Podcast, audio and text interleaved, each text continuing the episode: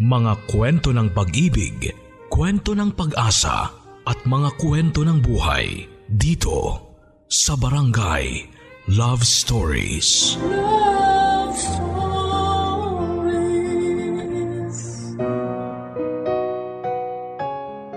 Maiksi lamang ang buhay.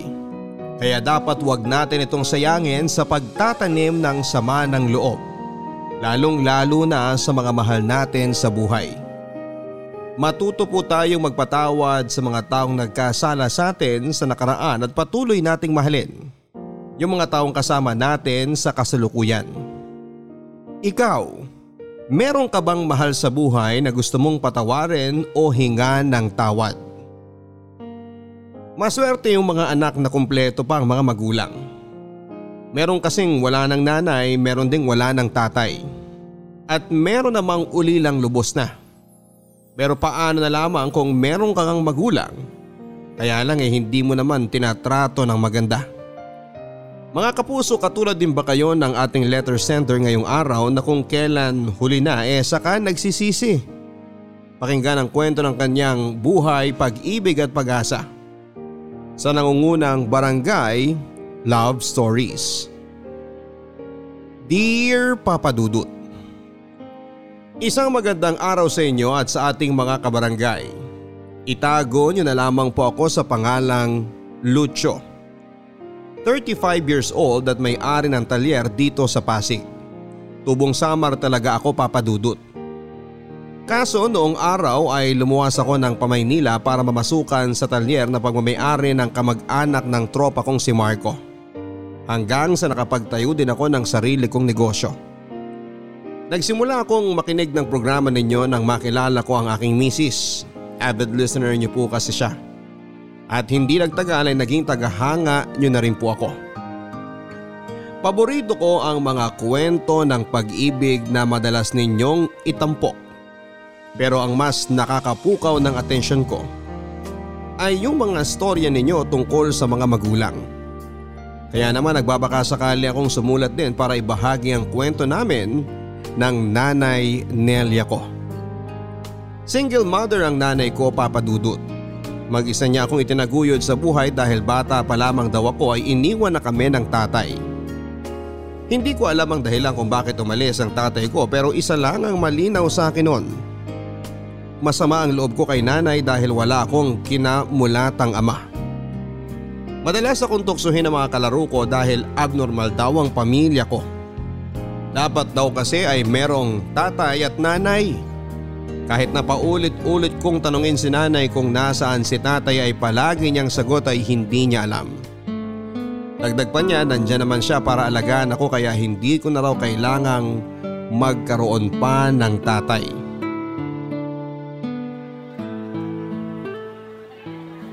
Bili na ho kayo ng kangkong! Murang-mura lang ho! Tiglimang piso lang kada tali. Bili na ho kayo mga suki! Nay, pwede na po ba akong umalis?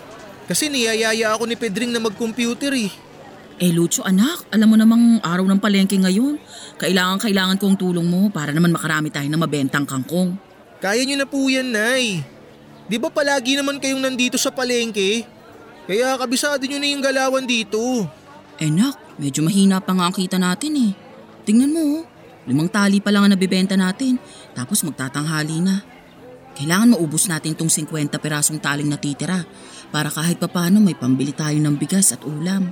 Eh pwede naman po tayong umutang kina Aling Marites kung sakaling hindi po natin maubos yung mga kangkong ngayon, di ba? Kaso nagagalit sa atin si Marites dahil hindi pa natin nababayaran yung utang natin noong isang linggo sa kanila. Kaya sinabihan niya na ako kanina na bawal daw muna tayong kumuha sa tindahan niya. Ano ba naman yan, Nay? Kaya nga tigilan mo na yung pagrereklamo dyan at tulungan mo ako magtinda dito. Bakit hindi ka kaya maglako doon? At akong tatao dito para naman pareho tayong magkaroon ng benta. Alam niyo naman pong ayokong naglalako eh. Mamaya makita pa ako ng mga kaibigan ko dyan pagtawanan na naman nila ako eh. Nung isang araw wala pong tigil sa panunokso sa akin si Pedring tungkol sa pagtitinda ko ng kangkong. Nalaman pa ni Melda yung nililigawan ko. Kaya tuloy pinagtawanan din ako.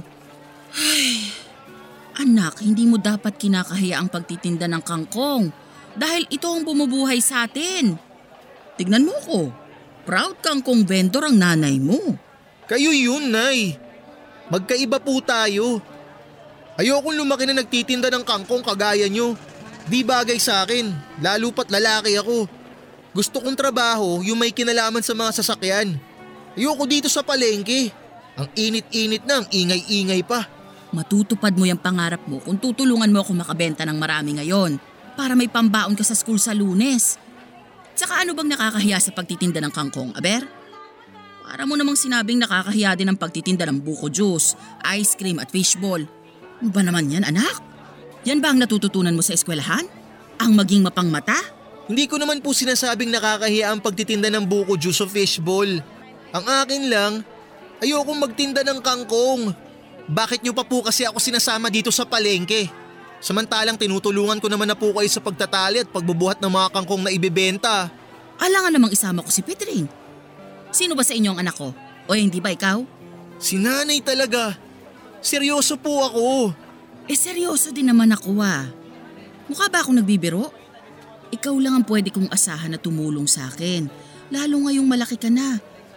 Ilang taong ko ding sinulong pagtitinda dito, no? Dahil bata ka pa noon. Ay, yun nga, Nay. eh. Di nyo man lang naisip kung gusto kong sinasama nyo ako nun dito sa palengke. Yan tuloy.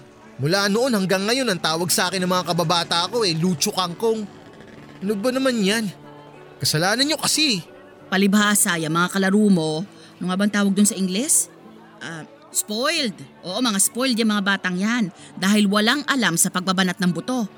Dapat hindi mo sila sinasamahan dahil puro di magandang natututunan mo sa kanila. Sino pong sasamahan ko? Kayo? E di puro tungkol sa kangkong nga natutunan ko sa inyo. Aba, tignan mo tong batang to. Kailan mo pa natutunang bastusin ako, Lucho? Ay, kung nandito lang sana si tatay, di sana kayong dalawa ang magkasamang nagtatrabaho. Imbis na ako ang sinasama nyo dito. Ilang beses ko ba dapat sabihin sa'yo na wala na ang tatay mo bago mo maintindihan, ha? Iniwan na niya tayo. Hindi na siya babalik.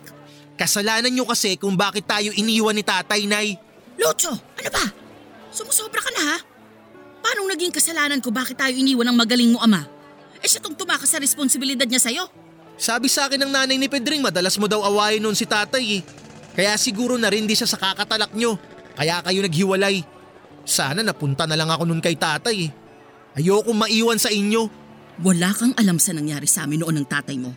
Kaya wala kang karapatang sabihin sa akin na kasalanan ko kung bakit kami naghiwalay. At ano ka mong gusto mo? Sana napunta ka na lang sa tatay mo? Wala kang utang na loob na bata ka? Matapos ang lahat ng pagbabanat ng butong ginawa ko noon para mabuhay ka, pagsasalitaan mo lang ako ng ganyan. Kung ayaw mo kung samahang magtinda dito, sige, umalis ka na. Mag-computer ka ron. Kesa namang susumbat-sumbatan mo lang ako at sasagutin mo ako dito.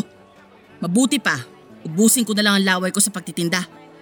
Ang bihirang bata to ha. Lumalaking suwail.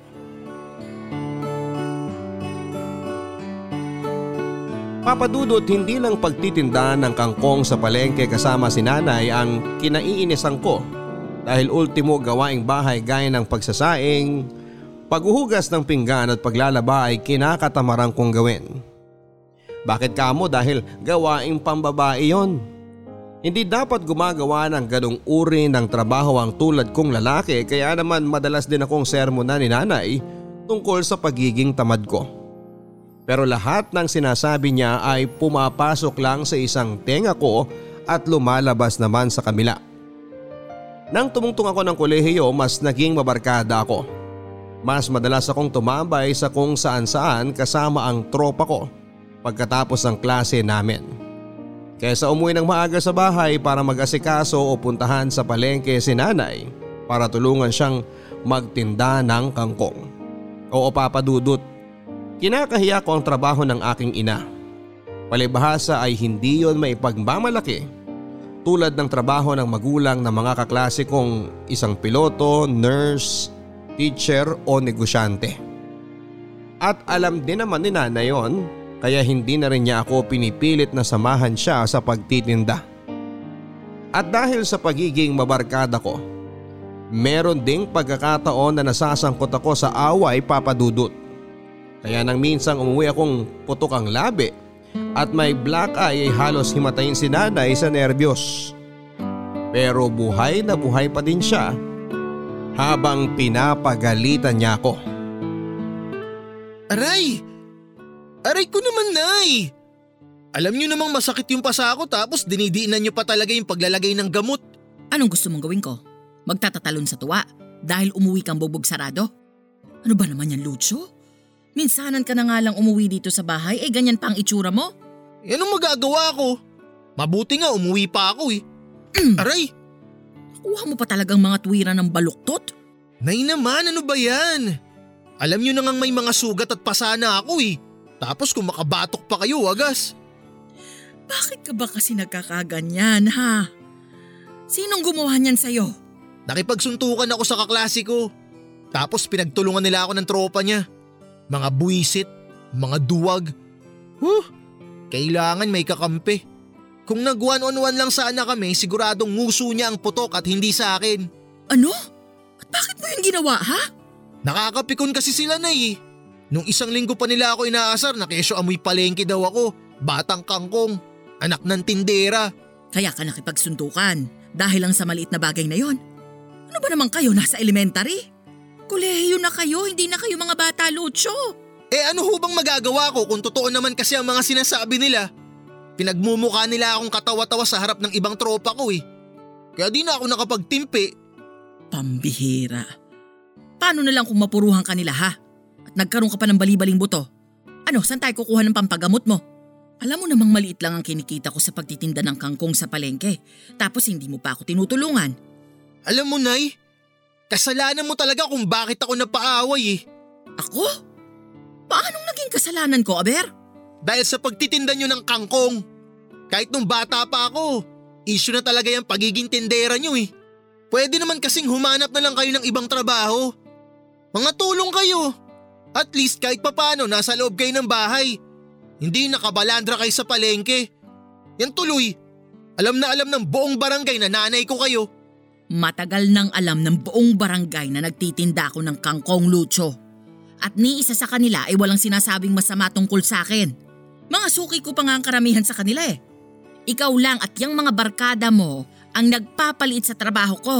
Di ba dapat nga pinagtatanggol mo pa ang nanay mo dahil itong hinahamak mong pagtitinda ko ng kangkong ang tumutusto sa pangkolehiyo mo.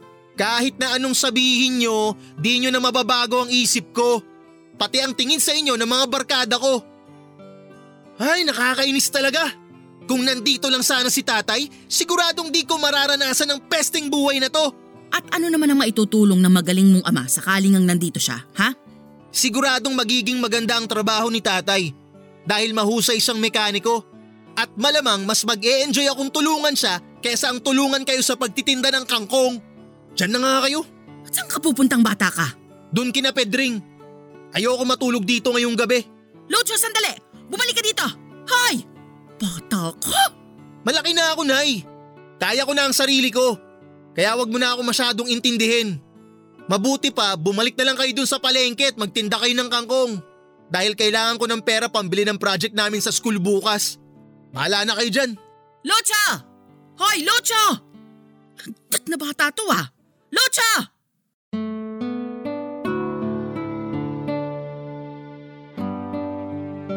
Ayaw ni nanay na lumaki akong basagulero tulad ng tatay ko papadudot. Pero hindi ako naniniwala kay nanay na ganong uri ng tao si tatay. Sigurado akong gusto lang niyang siraan ang imahe ng aking ama sa akin para hindi ko na ito masyadong isipin pa o hanapin.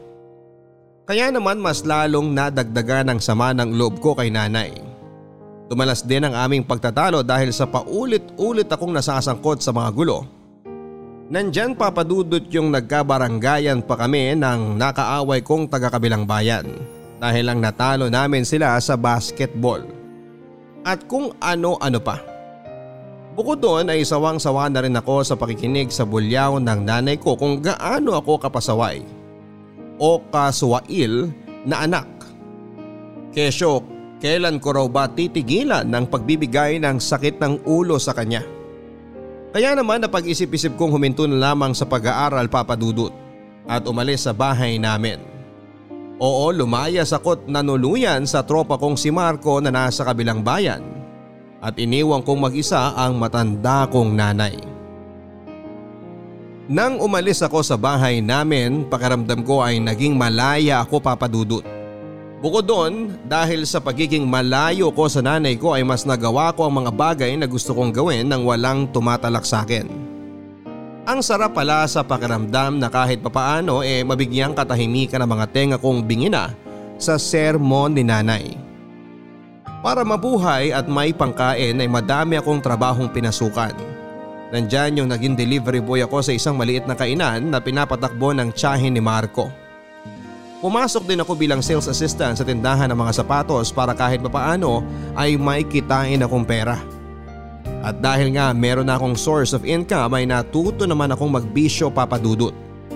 Alak at yosi ang naging libangan ko at sandalan sa tuwing namimiss ko si tatay o di kaya kapag gusto ko nang maglibang.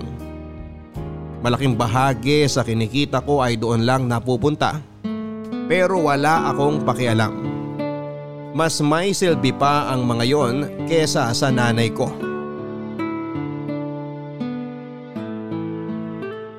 Napapansin ko parang linggo-linggo ka nang nag-happy-happy ah. Ganun talaga. Happy lang dapat, sabi nga ni Tinay. Sinong tinay? Sira. Yung bida sa Little Nanay. Ano ka ba? Di ka ba nanonood nun sa GMA? Paborito ko nga yung bidang babae ron eh. Si Glyza de Castro. Gago, hindi si Glyza de Castro ang bida ron. Si Chris Bernal yun. Ano, sino sa atin ang walang alam ha?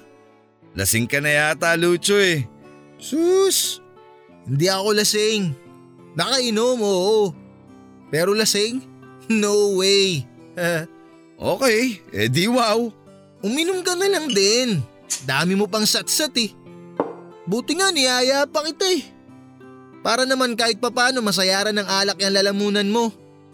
Masyado ka kasing subsub sa trabaho. Wala ka ng time mag-happy-happy.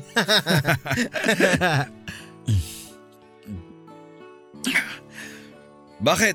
Ano bang meron? huh? Anong-anong meron ng pinagsasabi mo? Sira, anong selebrasyon bakit ka umiinom? Kadalasan kapag nag-happy-happy ka eh meron kang pinagdiriwang. So ano, sabihin mo na. Ano, sinagot ka na ba ng nililigawan mo? Ano nga ang pangalan nun? Violeta. Oo, Violeta. So, sinagot ka na ba ni Violeta? Di no? Saka di ko naman nililigawan yung babaeng yun. May jowa na yun, si Nicanor. Mamaya gulpin pa ako ng tropa nun kapag pinormahan ko si Violeta eh. Ay, ganun ba? Akala ko single yun. Akala mo lang, pero hindi. Kaya nga nawala na din ako ng interes sa kanya eh nung minsan nakita kong umaaligid na parang aso sa kanya si Nicanor. Tapos, na-realize ko di ko pala siya talaga type. So, sino na type mo? Wala. Di yata taga rito mapapangasawa ko eh. E di kung ganun, bakit ka umiinom? Namimiss ko lang kasi yung airpod ko. Yung airpot mong naglaong parang bula nung bata ka pa. Pwede ba? Di siya nawala na parang bula. May dahilan kung bakit siya nawala. Kasalanan ni nanay kung bakit sila naghiwalay. Yun yun. Palagi ko kasi siyang naiisip kahit nung bata pa ako eh. Na ano kaya ang buhay ko kung sakaling magkasama kami? Di sana buo ang pamilya namin ngayon kung hindi nawala si tatay. Ang drama mo naman, pre. Di bagay sa'yo. Gago. Madrama naman talaga ang buhay ko ah. Sira ka talaga. E di mo ba sinubukang hanapin ng tatay mo kahit minsan? Ano bang alam mo tungkol sa kanya? Para naman kahit paano may idea ka sa kung ano na ang posibleng buhay niya ngayon. Sinubukan ko siyang hanapin pero ni anino niya hindi ko nakita eh. At ang alam ko, mahilig sa mga sasakyan si tatay. Mekaniko ang trabaho niya bago sila naghiwalay ng airmat ko nung araw. Kaya siguro naman ako sa kanya ang hilig ko sa mga sasakyan. Sa palagay mo, posible kayang may sarili ng talyer si tatay ngayon? Di ko alam. Ano ba yan? Wala ka namang kwentang kausap pre. Ano bang malay ko, di ba? Pero dahil nabanggit mong mahilig ka sa mga sasakyan kagaya ng airpot mo, baka interesado kang sumama sa akin lumuwas ng Maynila para magtrabaho sa talyer ng tito ko. Ano? Seryoso ba yan pre? Baka naman ginugood time mo lang ako. Masasapak kita. Sira, seryoso ako. Ikaw lang naman tong palabiro sa atin, no? Ano, sama ka ba? Tinatanong pa ba yan? Siyempre, sasama ako. Pangarap ko din naman makaalis dito sa probinsya natin eh.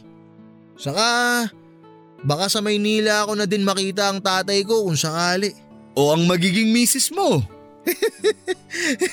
Alam mo, ikaw puro ka talaga kalokohan eh. Aba, wag mong sabihin di mo yun naisip. Balita ko magaganda ang mga babae sa Maynila. Saka madaming customer na babae si Tito. Sikat na sikat kaya ang talyer niya dun sa Pasig. Kaya sigurado ako na taga ron ang mapapangasawa mo. Kung siniswerte ka nga naman ano, baka nga sakaling makita ko doon ang tatay ko at ang magiging misis ko. Anong tawag doon? Ah, hitting two birds in one stone. Yun, yun. Mismo.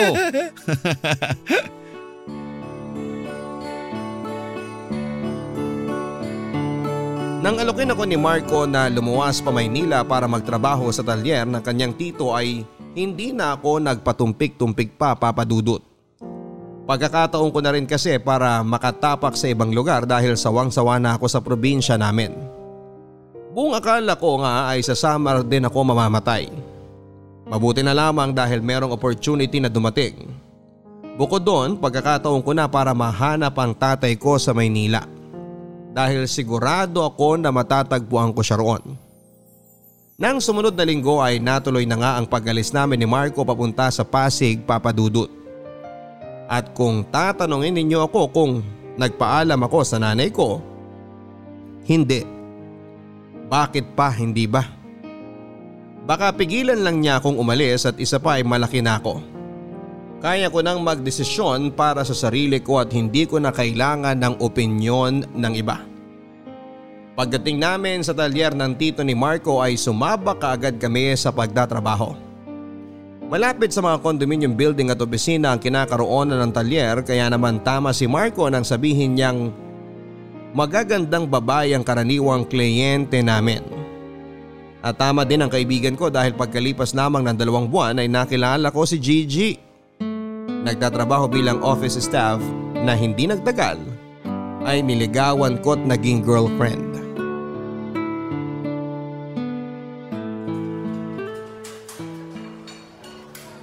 Babe, second date na natin pero di pa rin kita nadadala sa mamahaling restaurant. Sorry ah. Ito lang kasi kinaya ng budget ko eh. Ano ka ba naman? Okay lang yun. Saka di naman ako maselan. Paborito ko kaya ang pagkain nila dito kaysa sa mga sosyal na restaurant, no? Alam mo, sa totoo lang, naisip ko kasi na baka mas gusto mo doon kumain kaya talagang pinag-ipunan ko tong second date natin. Kaya lang, naningil na kasi si Aling Deli doon sa utang ko sa tindahan niya eh, kaya napurnada pa yung date natin doon. Babe, wala naman akong sinasabi na di ako komportable sa lugar na to kaya relax ka lang. Eh malaki naman ang kinikita mo sa talyer, di ba? Tapos di ka naman masyadong magastos kaya bakit nagkakautang ka pa kay Aling Deli? Ah, eh, ano, ano kasi, yung perang sinuweldo ko, nagastos ko nun sa inuman namin ni na Marco. Babe, lahat ng sweldo mo? Di nga. Oo eh, birthday kasi nung isang kaibigan namin kaya bilang regalo, sinagot ko yung kalahati nung ininom namin. Ah, yan yata yung isang beses na di kita makontak tapos akala ko kung napano ka na. Nakikipag-inuman ka lang pala. Sorry na babe. Di ko na kasi namalayan ng oras nun eh, tsaka na-deadbat pa yung cellphone ko. Sige, patatawarin kita this time. Pero pag inulit mo pa yon, naku, magagalit na talaga ako sa'yo ah. Oo babe, Pexman. Di na mauulit yun. Ang alin yon? Yung di ko pagdetect sa'yo kapag may inuman ng tropa. At pati yung pag-iinom, babe. Dapat tigilan mo na din yan, no? Parang ang hirap naman yata nun babe. Di naman ako umiinom palagi eh. Minsan lang kapag may happy-happy, kaya bakit ko naman kailangan tigilan? Ito naman? Minsan lang ba talaga? Oo no, promise, minsan lang. Saka wag mo na masyadong isipin yun. Bata pa ako. Ayos na ayos pa ang bahay ala ko. Ewan ko sa'yo, babe. Basta ako, eh nagpapaalala lang. Liver cancer kaya ang kinamatay ng tatay ko dahil ayun, inom to the max ang peg. Di nagpaawat. Kinuha tuloy ng maaga. Ay, sumalangit nawa ang kaluluwa ni tatay. Masamang damo ako. Tsaka para ka namang nanay ko kung maner mo ni. Speaking of your nanay, sabi mo nasa Samar siya, di ba? Oo. Ba't mo naman natanong? Wala lang. Napansin ko lang di mo siya madalas kinukwento kaya na-curious ako kung nag-uusap pa ba kayo o ano. Ay, simula nang umalis ako sa amin, di na kami nagkausap ni nanay. Saka bakit pa? 'Di ba? Wala din naman kami pag-uusapang matino. Yung pagluwas ko nga dito, di niya rin alam eh. Grabe ka, babe! Di ka man lang nagpaalam sa nanay mo? Tulad nga ng sinabi ko, di na yun kailangan. Nasa tamang edad na ako at pag-iisip para magdesisyon sa mga bagay na gusto kong gawin sa buhay ko. Saka ayokong pinakikialaman ako ng nanay ko. Simula pagkabata, palagi na lang niyang sinasabi sa akin kung ano ang dapat kong gawin. Kahit na ayoko, pinipilit pa rin niya ako. Kaya nga di ko siya masyadong pinakikinggan nun eh. Di ko sinusunod yung mga sinasabi niya. Sobra naman yata yun. Kasi kahit anong mangyari, eh nanay mo pa rin siya. Di mo ba siya namimiss? Di mo naiisip kung kamusta na siya dun sa probinsya? Siguradong miss na miss ka na niya, babe. Ay, hindi ko naman kailangan malaman kung namimiss niya ako eh. Tsaka wala akong pakialam kung kumusta na ba siya ron. Tungkol na lang ba sa airmats kung pag-uusapan natin? Kasi parang nawawalan na ako ng gana. Date natin to, di ba? Dapat tungkol sa atin yung pag-usapan natin. Hindi yung sa kung sino-sino. Okay, sorry naman. Naisip ko lang kasing itanong pero kung ayaw mo ng pag-usapan, edi naiintindihan ko. Kain na lang tayo. Mabuti pa nga.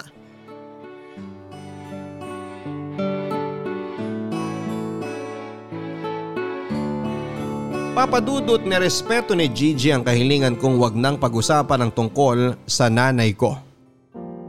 Sa katunayan, yon ang huling beses na binanggit niya si nanay kaya naman masayang masaya ako. Ayoko na kasing magkaroon ng koneksyon sa nanay ko dahil meron na akong bagong buhay. Bagong buhay na hindi siya kasama. Pagkalipas ng isang taon ay nabuntis ko si Gigi kaya naman naisip naming mag-live-in. Nagrenta kami ng isang studio type apartment malapit sa pinapasukang opisina ni Gigi at pinagtatrabahuhan kong talyer. Nangako ako sa nanay ni Gigi na aalagaan ko ang anak niya kaya naman nagpursige ako sa pagtatrabaho. Bukod doon ay nagsimula na rin kaming mag-ipon para sa pagdating ng aming anak. At pagkalipas ng siyam na buwan ay laking tuwa naman namin ni Gigi dahil sa wakas ay naging ganap na kaming mga magulang. Pero pagkaraan lamang ng dalawang buwan ay muling nagbuntis si Gigi papadudot.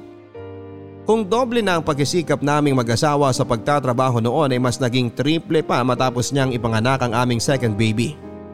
At mas naging mahirap ang buhay namin lalo na nang maaksidente at mamatay ang tito ni Marco.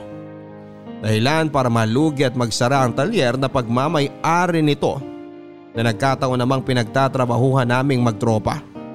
At dahil nga sa nangyari, kung dati ay meron kaming binabayarang kasambahay para mag-alaga sa mga anak namin nang nawala na nga ako ng trabaho eh ako nang umako sa pag-aalaga sa mga bata habang pumapasok sa opisina si Gigi.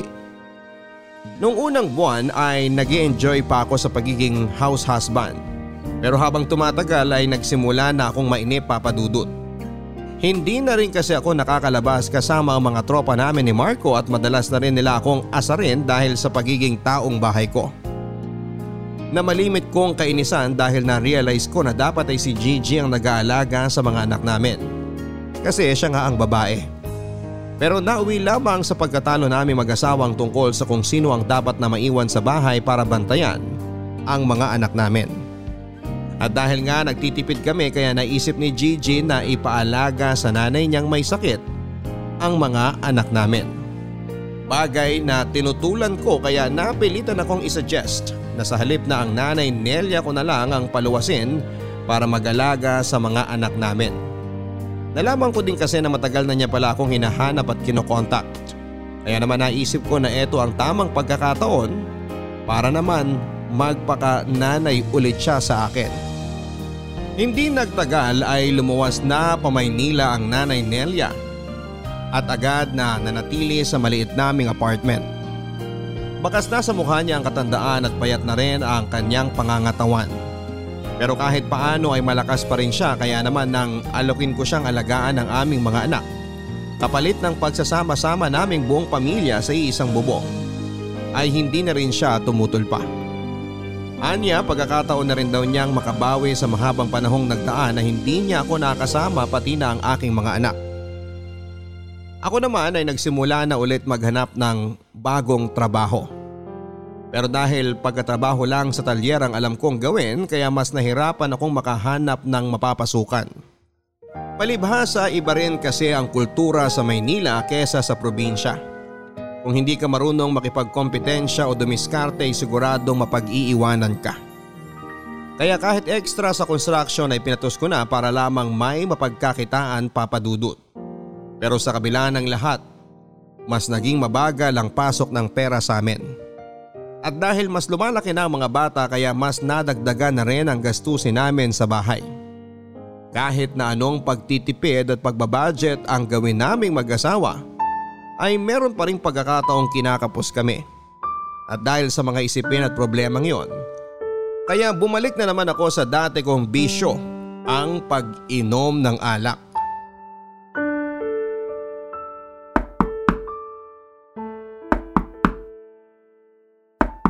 Ano ba? Andiyan na! Oh, ano bang nangyari? Hi babe. Ah, eh, Gigi, ipasok na muna natin si parang Lucho. Nangangalay na ako eh. Mabuti pa nga, Marco.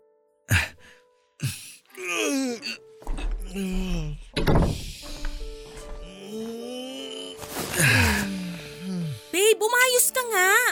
Ano bang nangyari sa kumpare mo, ha? Saka bakit siya lasing na lasing? A- ano kasi, nagyaya kasi siyang mag-inuman kami pagkatapos ng trabaho namin sa construction. Kaso, medyo na parami yung nainom niya, kaya ayan. Anong ayan? Alam mo namang ganyan ang nangyayari kay Lucho kapag nasusobrahan sa inom, di ba? Saka bakit ba kasi kayo nagiinuman pa? Yung pinambili nyo ng alak, saan galing? Eh, pinag-ambagan namin. Pero mas malaki ang nilabas ni Lucho kasi gusto niya raw manlibre. Aba, ang At nakuha nyo pa talagang gumastos para lang sa bisyo nyo? Ano ba naman yan, Marco? Sobra ka naman magalit, Gigi. Saka minsan lang naman kami mag-happy-happy eh. Huwag ka nang manggalaite dyan. Anong minsan? Eh nung nakaraang linggo naginuman kayo, di ba? Tapos nung isang araw din at ngayon? Sabihin mo kung gaano kadalas yung minsan na pinagsasasabi mo. Ah, eh, si paring Lucho naman kasi ang nagyaya kanina. Sabi niya, kailangan daw niyang mag-chillax kasi masyado na raw siyang maraming iniisip. Gaya ng mga gastusin dito sa bahay niyo, sa mga bata, pagkain niyo. Pero hindi pa rin dahilan yon para konsintihin mo siyang mag-inom at gumastos para sa alak. Punyetang buhay naman to, oh! Gipit na gipit na nga kami tapos mapupunta pa sa alak yung kakarampot niyong sweldo sa construction? Aba, eh ba't sa akin ka nagagalit? Diyan ka kay Lucho magalit. Siya ang sermonan mo, wag ako. Mabuti nga nagmalasakit pa akong iatid siya dito sa bahay niyo eh. Kundi sakali yan matutulog. Alis na nga ako. Kaya di pa ako nag-aasawa eh. Dahil ayoko nang may tumatalak sa akin katulad ng ginagawa mo ngayon. Nakakairita ka. Diyan ka na nga. Buisit! Tingnan mo tong tarantadong to! Hoy! Huwag ka nang babalik dito, konsentidor ka! Naturingan ka pa namang kaibigan! Di na talaga ako babalik dito! Bungangera! Tarantado! Ano ba yan? Ang ingay-ingay mo naman eh. Aba, pasensya naman po kung naistorbo ka ang pagtulog mo dyan sa sofa natin, kamahalan! Ano bang pinagsasabi mo? Ba't ba ang ingay mo? Ha? Nakakarindi ka na eh. Naririndi ka? Bakit? Sa palagay mo ba natutuwa ako dahil sa pinaggagawa mong animal ka? Alam mo na nga kapos tayo sa pera, nakuha mo pang mag-inom? At nilibre mo pa ng alak mga barkada mo? Aba, ang yaman mo naman pala, Lucho. Pensyonado lang? Pwede ba, Gigi? Nakakarindi ka ng lintik ka eh. Eh ano naman kung nilibre ko sila? Ha? Ano bang pake mo? Pera ko naman yung ginastos ko ah. Pera ko, hindi sa'yo, hindi kung kanino. Sa akin. Kaya ano nga pinuputok ng butchi mo dyan? Ha? Kapal ng mukha mo. Nalusaw na ba talaga ng alak pati ang makitid mong utak ha? Tinatanong mo ba talaga ako kung ba't ako nagkakaganito? Pwes, ipapaliwanag ko sa yung bobo ka. Nagagalit ako dahil wala na nga tayo halos pang gasto sa pamamahay na to pero nakuha mo pang magbisyo. Di ba sinabi ko na sa'yo na tigilan mo na ang pag-inom ng alak? Napaka-irresponsable mong tao ka. Ah, ganun. Alam mo, sumusobra ka ng babae ka eh. Yan. Para magtanda kang leche ka. Chichi! Anong ginawa mo sa asawa mo, Lucho? Hoy! Wala kang pakialam dito, matanda ka. Manahimik ka. Isa ka pa eh.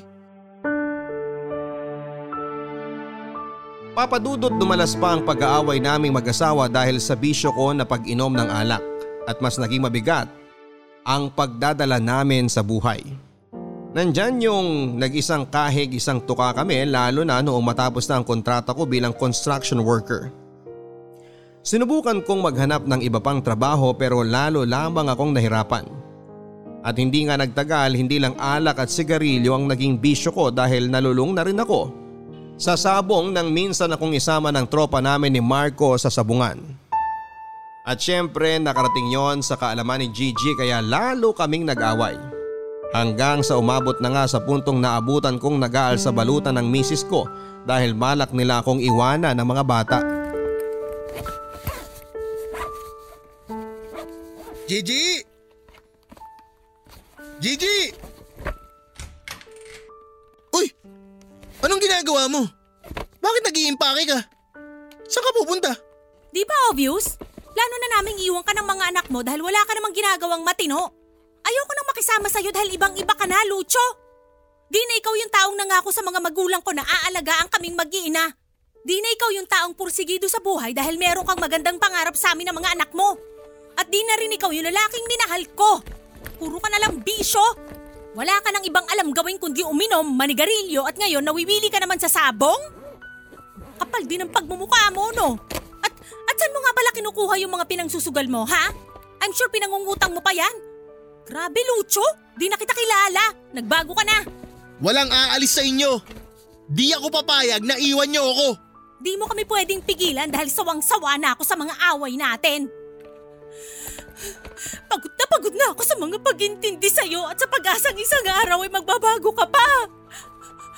Na magiging responsableng tatay ka uli sa mga anak mo. Kaso hindi. At mukhang malabo nang dumating ang araw na yon kaya bakit pa kami magtsatsagang makisama sa'yo, ha? Walang aalis dito. Dito lang kayo. Tigilan mo yung kakapalo mo sa akin ha. Nakakarindi ka na. Bitiwan mo ako! Lucho, bitiwan mo nga yung asawa mo. Ano ba? Huwag na kayo makialam dito. Doon na nga kayo. Anong ano ba? Bitawan mo nga ako. Bakit ka ba nakikialam dito matanda ka? Ha? Bastos ka talagang bata ka, no? Ni hindi mo na kami ginalang ng asawa mo. Ah, wow! Nagpapatawa ka ba? Ikaw? Sige nga. Bigyan mo ako ng rason kung bakit kailangan kitang igalang. Ha? Bigyan mo ako. Kasi wala akong maisip na dahilan kung bakit eh. Hindi kita pinalaking bastos. At mas lalong hindi kita pinalaking nananakit ng babae. Pakabarumbado mo? Demonyo ka na. Hoy, makinig ka sa akin mabuti matanda ka ha. Lalakasan ko kasi baka bingi ka na. Wala kang pakialam kung paano ko patatakbuhin ang pamilya ko. Dahil ako ang padre di pamilya dito. Ha? Tsaka tigil-tigilan mo nga yung panghihimasok mo sa buhay namin. Ha? Dahil wala kang karapatan. Mabuti nga kinuha pa kita rin sa probinsya para alagaan yung mga apo mo eh. Dahil kung hindi, siguradong mabubulok ka doon mag-isa. Mamamatay ka ron mag-isa. Lucho, tumigil ka na nga. Bakit mo pinagsasalitaan ng ganyan ang nanay mo?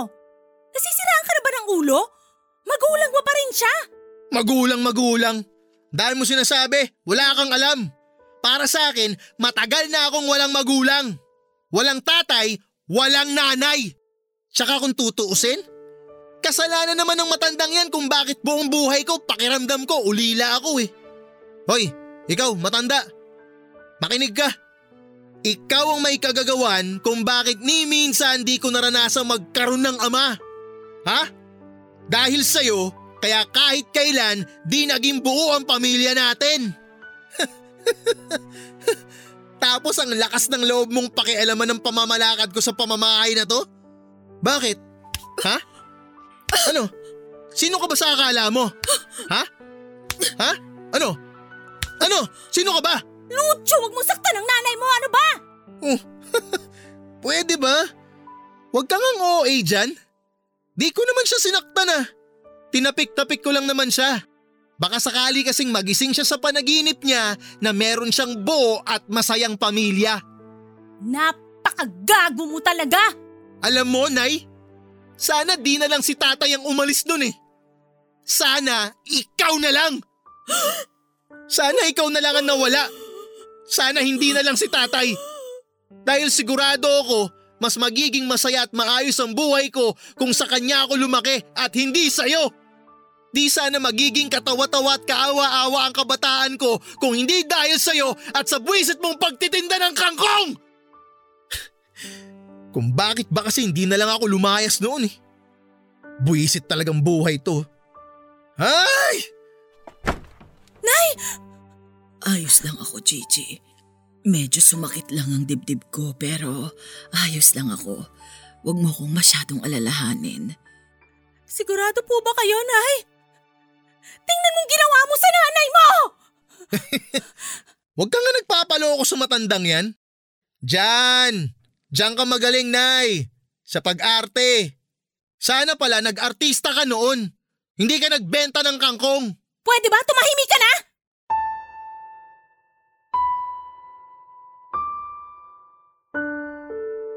Papadudot alam kong nagkukunwari lang si nanay na merong nararamdaman para maawa ako sa kanya.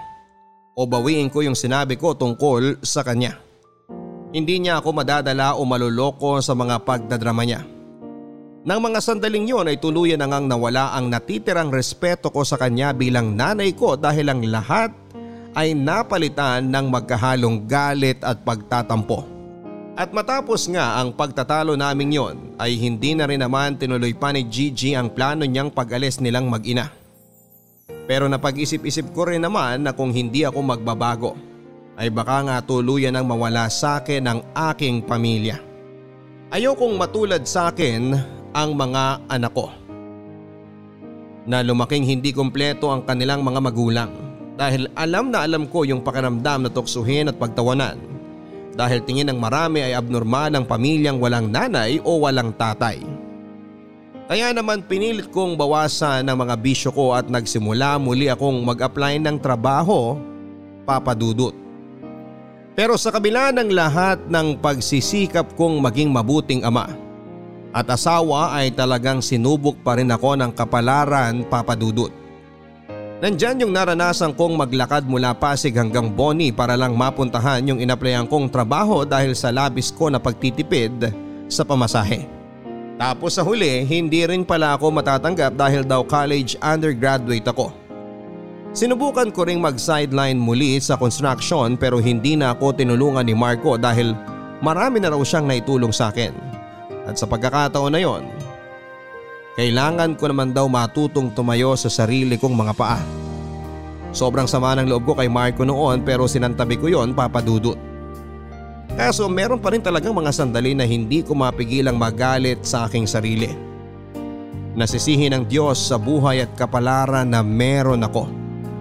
Isang gabi nga nang makauwi ako galing sa paghahanap ng trabaho. Sa sobrang pagod ko at sakit ng paa ay sumalampak na lang ako sa sofa papadudot. Tapos lumabas galing sa kwarto namin ni Gigi ang panganay kong si Errol para makipaglaro sa akin. At dahil wala ako sa mood ay napagalitan ko siya dahilan para umiyak siya at mag-hysterical naman ang nanay niya. Oo nauwi sa pagtatalo namin ni Gigi ang napakasimpleng bagay na yon papadudot. Pero hindi ko akalain na yun na pala ang magiging mitya para simula kong pagsisihan ang mga nagawa kong kasalanan at kakulangan sa aking pamilya lalo na sa aking ina. Ano bang problema mo, Lucho? Bakit mo naman sinigawan ng anak mo, ha? Ayan tuloy, iyak nang iyak dun sa kwarto. Eh sinabihan ko naman siya ng maayos ah.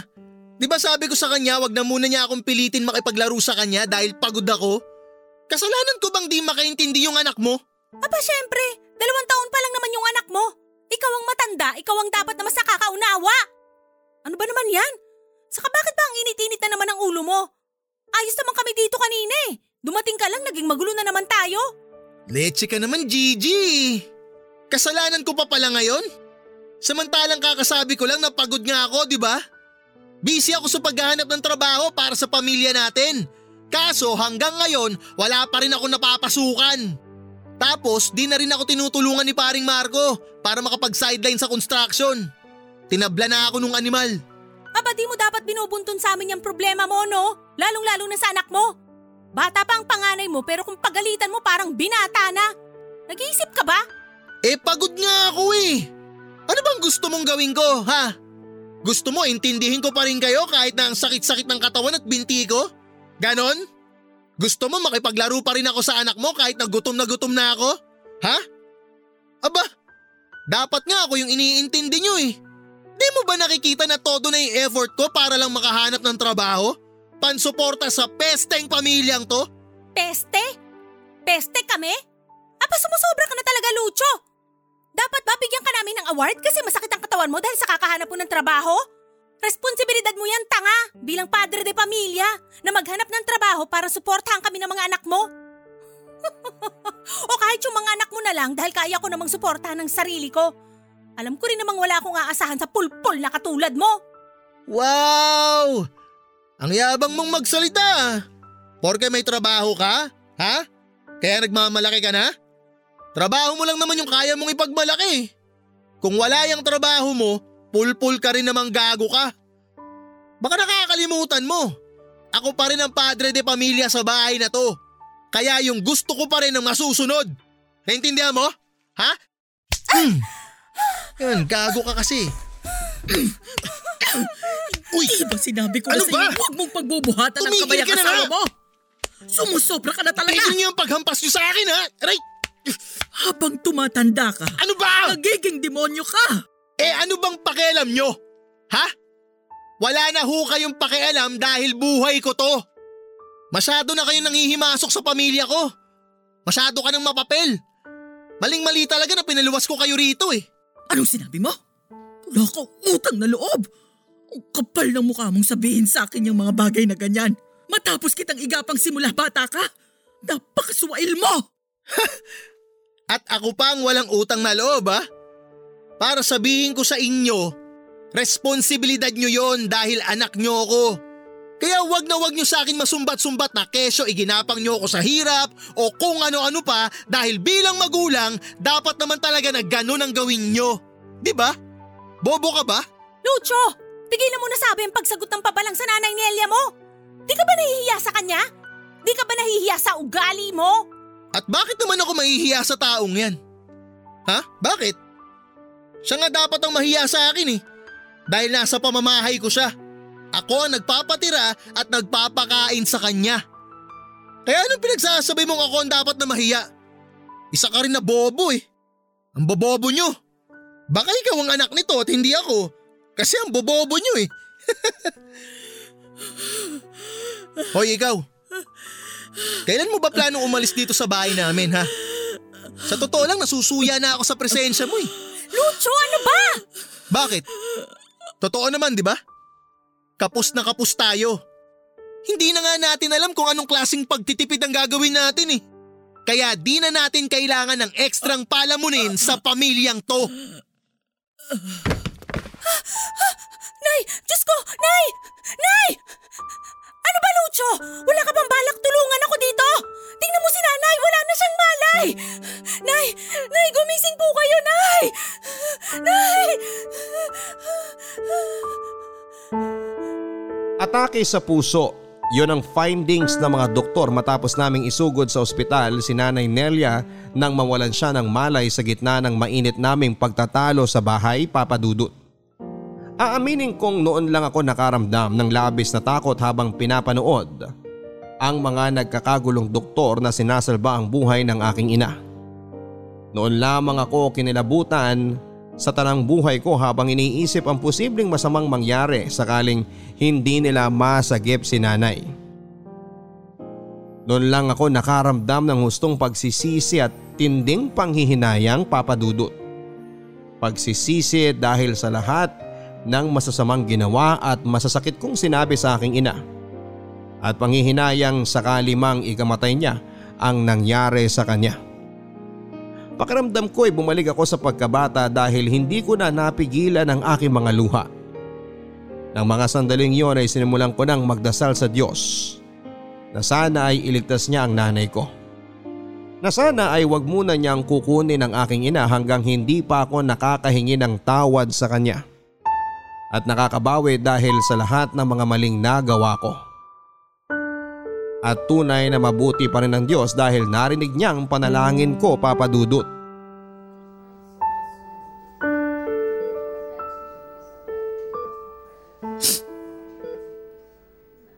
Nay, alam ko kahit na natutulog kayo, naririnig niyo ako.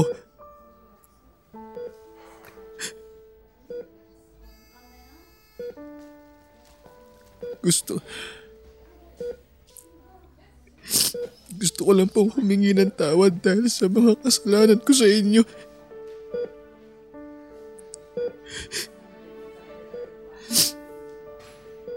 Patawad, Nay. Sa lahat ng mga masasakit na salitang binitawan ko. At sinabi ko sa inyo simula pagkabata ko. Sana mapatawad niyo ako, Nay. Kasi hindi ko nakita yung mga pagsisikap niyo para sa akin noon. Alam kong sobrang sama akong anak. Na pati nga po yata langit sinusumpa na ako dahil sa pagiging swail ko at walang respeto sa inyo bilang magulang ko.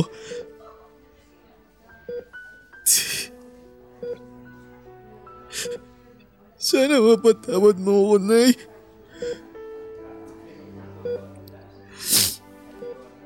Kasi mas inintindi ko yung sarili ko eh.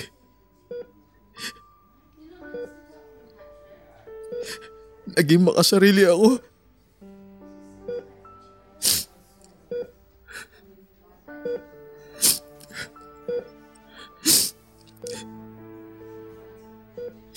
Hindi ko inisip ang kapakanan niyo.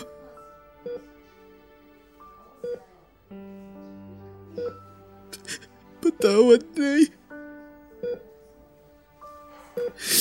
Kasi ginusto ko na sana kayo na lang ang nawala at hindi si tatay. Pero... Pero ngayon nandito kayo sa ospital. At nakahiga sa kamang to. Ang totoo po niyan.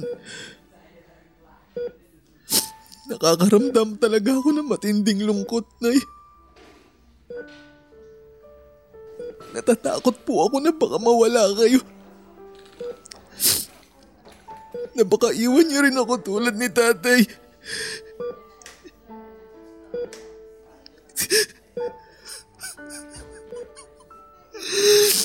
Patawarin niyo po ako, Nay.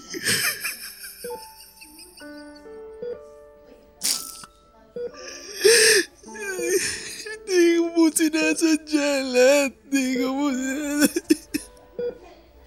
Ay, sorry po. Sorry po. Lucho, Nay, Lucho anak ko. Nay, nagising ko po ba kayo? Pasensya na po kung uh, nakaistorbo ko sa pagpapahinga ninyo. Gusto ko lang po talaga kayong makita. Ayos na ako, nak. Medyo mahina pa rin ang katawan ko pero ayos na ako. Huwag kang mag-alala. At saka... Narinig ko ang lahat ng sinabi mo sa akin kanina. Sa totoo lang, tuwang-tuwa ang nanay dahil na-miss ko talaga yung lucho na malambing. Nay, Sorry po sa lahat-lahat ha. Ano ka ba? Pinapatawad na kita. At saka, hindi naman kita kayang tiisin. Matanda na ako anak para magtanim pa ng sama ng loob sa'yo. Ang gusto ko lang ay magkapatawaran tayo magkasundo. Dahil alam kong konti na lang ang oras ko sa mundo. Gusto ko ng magandang alaala bago man lang ako bawian ng buhay, anak. Nay. Wag. Huwag niyo pong sabihin yan. Di pa kayo mamamatay. Dahil di pa ako nakakabawi sa lahat-lahat ng di magandang nagawa ko sa inyo noon. Hindi pa kayo pwedeng mamatay dahil susubaybayan niyo pa yung paglaki ng mga apo niyo. Hahaba pa po ang buhay niyo, Nay. Hindi pa kayo mawawala. Hindi. Kaya po hindi nyo na kailangan sabihin ang tungkol sa mga ganyang bagay, Nay. Anak, ano't ano man ang mangyari, gusto ko lang malaman mo kung gaano kita kamahal. Mahal na mahal kita, Lucio. Dahil ikaw lang ang nag-iisang anak ko. Mahal na mahal din kita, Nay.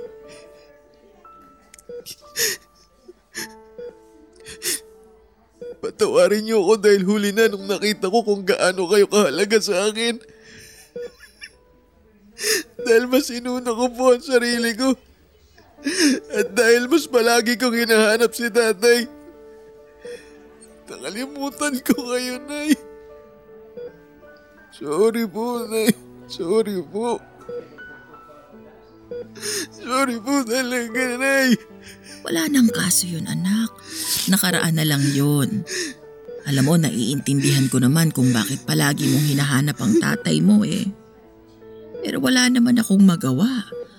Dahil hindi ko na maibabalik pa yung mga panahong magkasama kami. Ang tatay mo, sinasaktan niya ako anak. Huh? Hindi ko alam kung bakit bigla na lang nagbago ang tatay mo. Mula sa pagiging mabuting tao, eh tumalas ng tumalas ang pananakit niya sa akin. Noong isang beses na napagbuhatan niya ako ng kamay, eh pinalagpas ko yun dahil ayokong masira ang pamilya natin. Kaya lang yung mga sumunod niyang pananakit, eh hindi ko na kinaya. Kahit labag sa loob ko, lumayas ako sa bahay natin noon kasama ka para magpakalayo-layo sa kanya. Tapos nabalitaan ko na lang na nagkaroon siya ng bagong babae nung maghiwalay kami. Simula noon, hindi ko na siya inisip pa at mas pinagtuunan kita ng pansin dahil ikaw lang yung mahalaga sa akin. Ikaw lang yung meron ako anak. Bakit di niyo sinabi sa akin na sinasaktan pala kayo ni tatay? Bakit? Dahil nakikita ko kung gaano mo kamahal ang tatay mo. Kahit na hindi kayo matagal na nagkasama. At kung sasabihin ko pa sa iyo ang totoo, eh baka kamuhian mo pa siya. Talagang kamumuhian ko siya dahil sa ginawa niya sa inyo. Gago pala siya eh. Siya pala tong may kasalanan kung bakit nasira ang pamilya natin eh. Lucio, patay na ang tatay mo. Ha? Uh, ano ho? Bago ako lumuwas dito sa Maynila, nabalitaan ko sa mga kakilala namin na namatay siya dahil sa isang malalang sakit. Akala ko tuluyan ko na siyang nakalimutan dahil sa tagal ng panahon na lumipas. Pero nang malaman kong wala na siya, eh, hindi ko pa rin napigilang umiyak. Kasi kahit naman nagbago siya, eh tatay mo pa din ang lalaking minahal ko noon. Siya pa din ang ama ng pinakamamahal kong anak. Siya pa din ang tatay mo. Kaya ayaw kitang magtatanim ng galit sa kanya. Napaka... Nay! Huwag na po kayong magsalita pa. Magpahinga na lang kayo. Sinasayang niyo yung lakas niyo eh. Ayos lang ako. Napakaiksi lang ng buhay. Ayokong guluhin mo lang ang panahon mo sa pagbabalik sa mga nakaraan dahil hindi ka makakausad. Hindi mo naman kailangang kalimutan ang nakaraan mo. Pero hindi mo rin kailangang manatili ron. May sariling pamilya ka na ngayon anak. Lucho, sila dapat ang maging prioridad mo. Mahaba pa ang panahon na nakalaan para sa inyo. Kaya naman dapat mong samantalahin yon. Si Gigi, mabait ang batang yon. Maswerte ka sa kanya. Kaya naman humingi ka ng tawad sa kanya at kung patawarin ka man niya, eh mangako kang hinding hindi mo na ulit siya sasaktan. At gawin mo yon dahil kung sakaling mamatay ako ngayon at nalaman kong pinagbuhatan mo ulit ng kamay ang asawa mo, eh babangon talaga ako sa hukay para isama ka. Si nanay naman eh. Sinabi ko na po sa inyo na wag na kayo magsalita ng ganyan, di ba? Di pa po kayo mamamatay.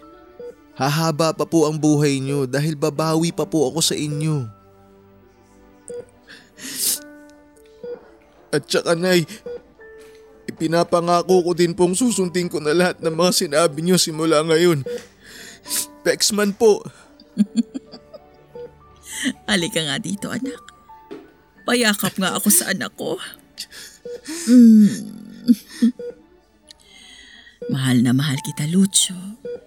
Mahal na mahal kita, anak ko. Mahal na mahal din po kita, Nay.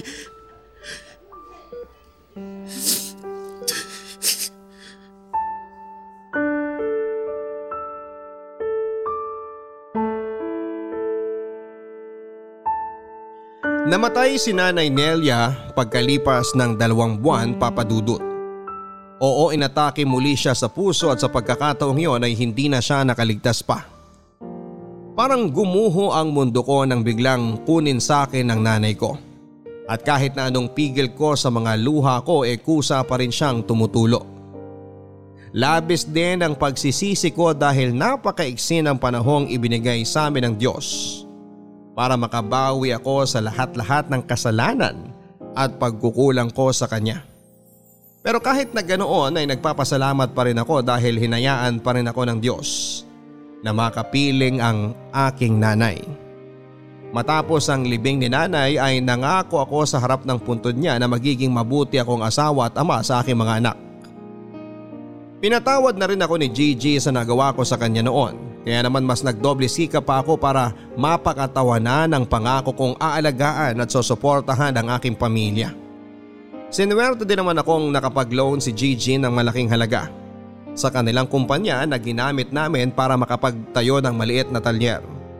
At hindi nga nagtagal ay mas naging kilala kamit lumago ang aming negosyo. Alam kong masayang masaya si nanay sa langit dahil unti-unti kong tinutupad ang pangako ko sa kanya noong nabubuhay pa siya. Namimiss ko pa rin siya hanggang sa ngayon papadudot pero alam kong maligaya na sila ni tatay saan man sila naroroon. Maraming salamat po sa pagkakataong mabasa ninyo ang aking sulat. Malaking bagay din sa akin na maibahagi sa ating mga kabarangay ang kwento ng aking buhay. Ang inyong forever kapuso at kabarangay, Lucho. Sabi nila habang abala daw tayo sa paglaki ay nakakalimutan na nating tumanda na ang mga magulang natin. Sa kaso ng letter sender nating si Lucho ay ganun nga ang nangyari. Kaya naman ramdam ko ang pagsisisi mo dahil hindi mo nakapiling ng mas matagal ang nanay Nelia mo. Pero Lucho tama ka sa sinabi mong maswerte ka pa rin dahil nakahingi ka ng tawad sa iyong ina. At kahit na maiksi yung panahon na ibinigay sa inyo eh nakasama mo pa rin siya. Alam ko namin ang mga kabarangay na proud na proud sa iyo ngayon ang nanay Nelia mo. Ipagpatuloy mo lang ang pagiging responsableng asawa at ama, siguradong hindi na babangon sa hukay ang nanay mo para sermonan ka. Biro lang. Maraming maraming salamat mga kapuso hanggang sa muli ako po si Papa Dudut sa mga kwento ng pag-ibig, buhay at pag-asa sa Barangay Love Stories number 1. Mga kwento ng pag-ibig, kwento ng pag-asa at mga kwento ng buhay dito sa Barangay Love Stories. Love Stories.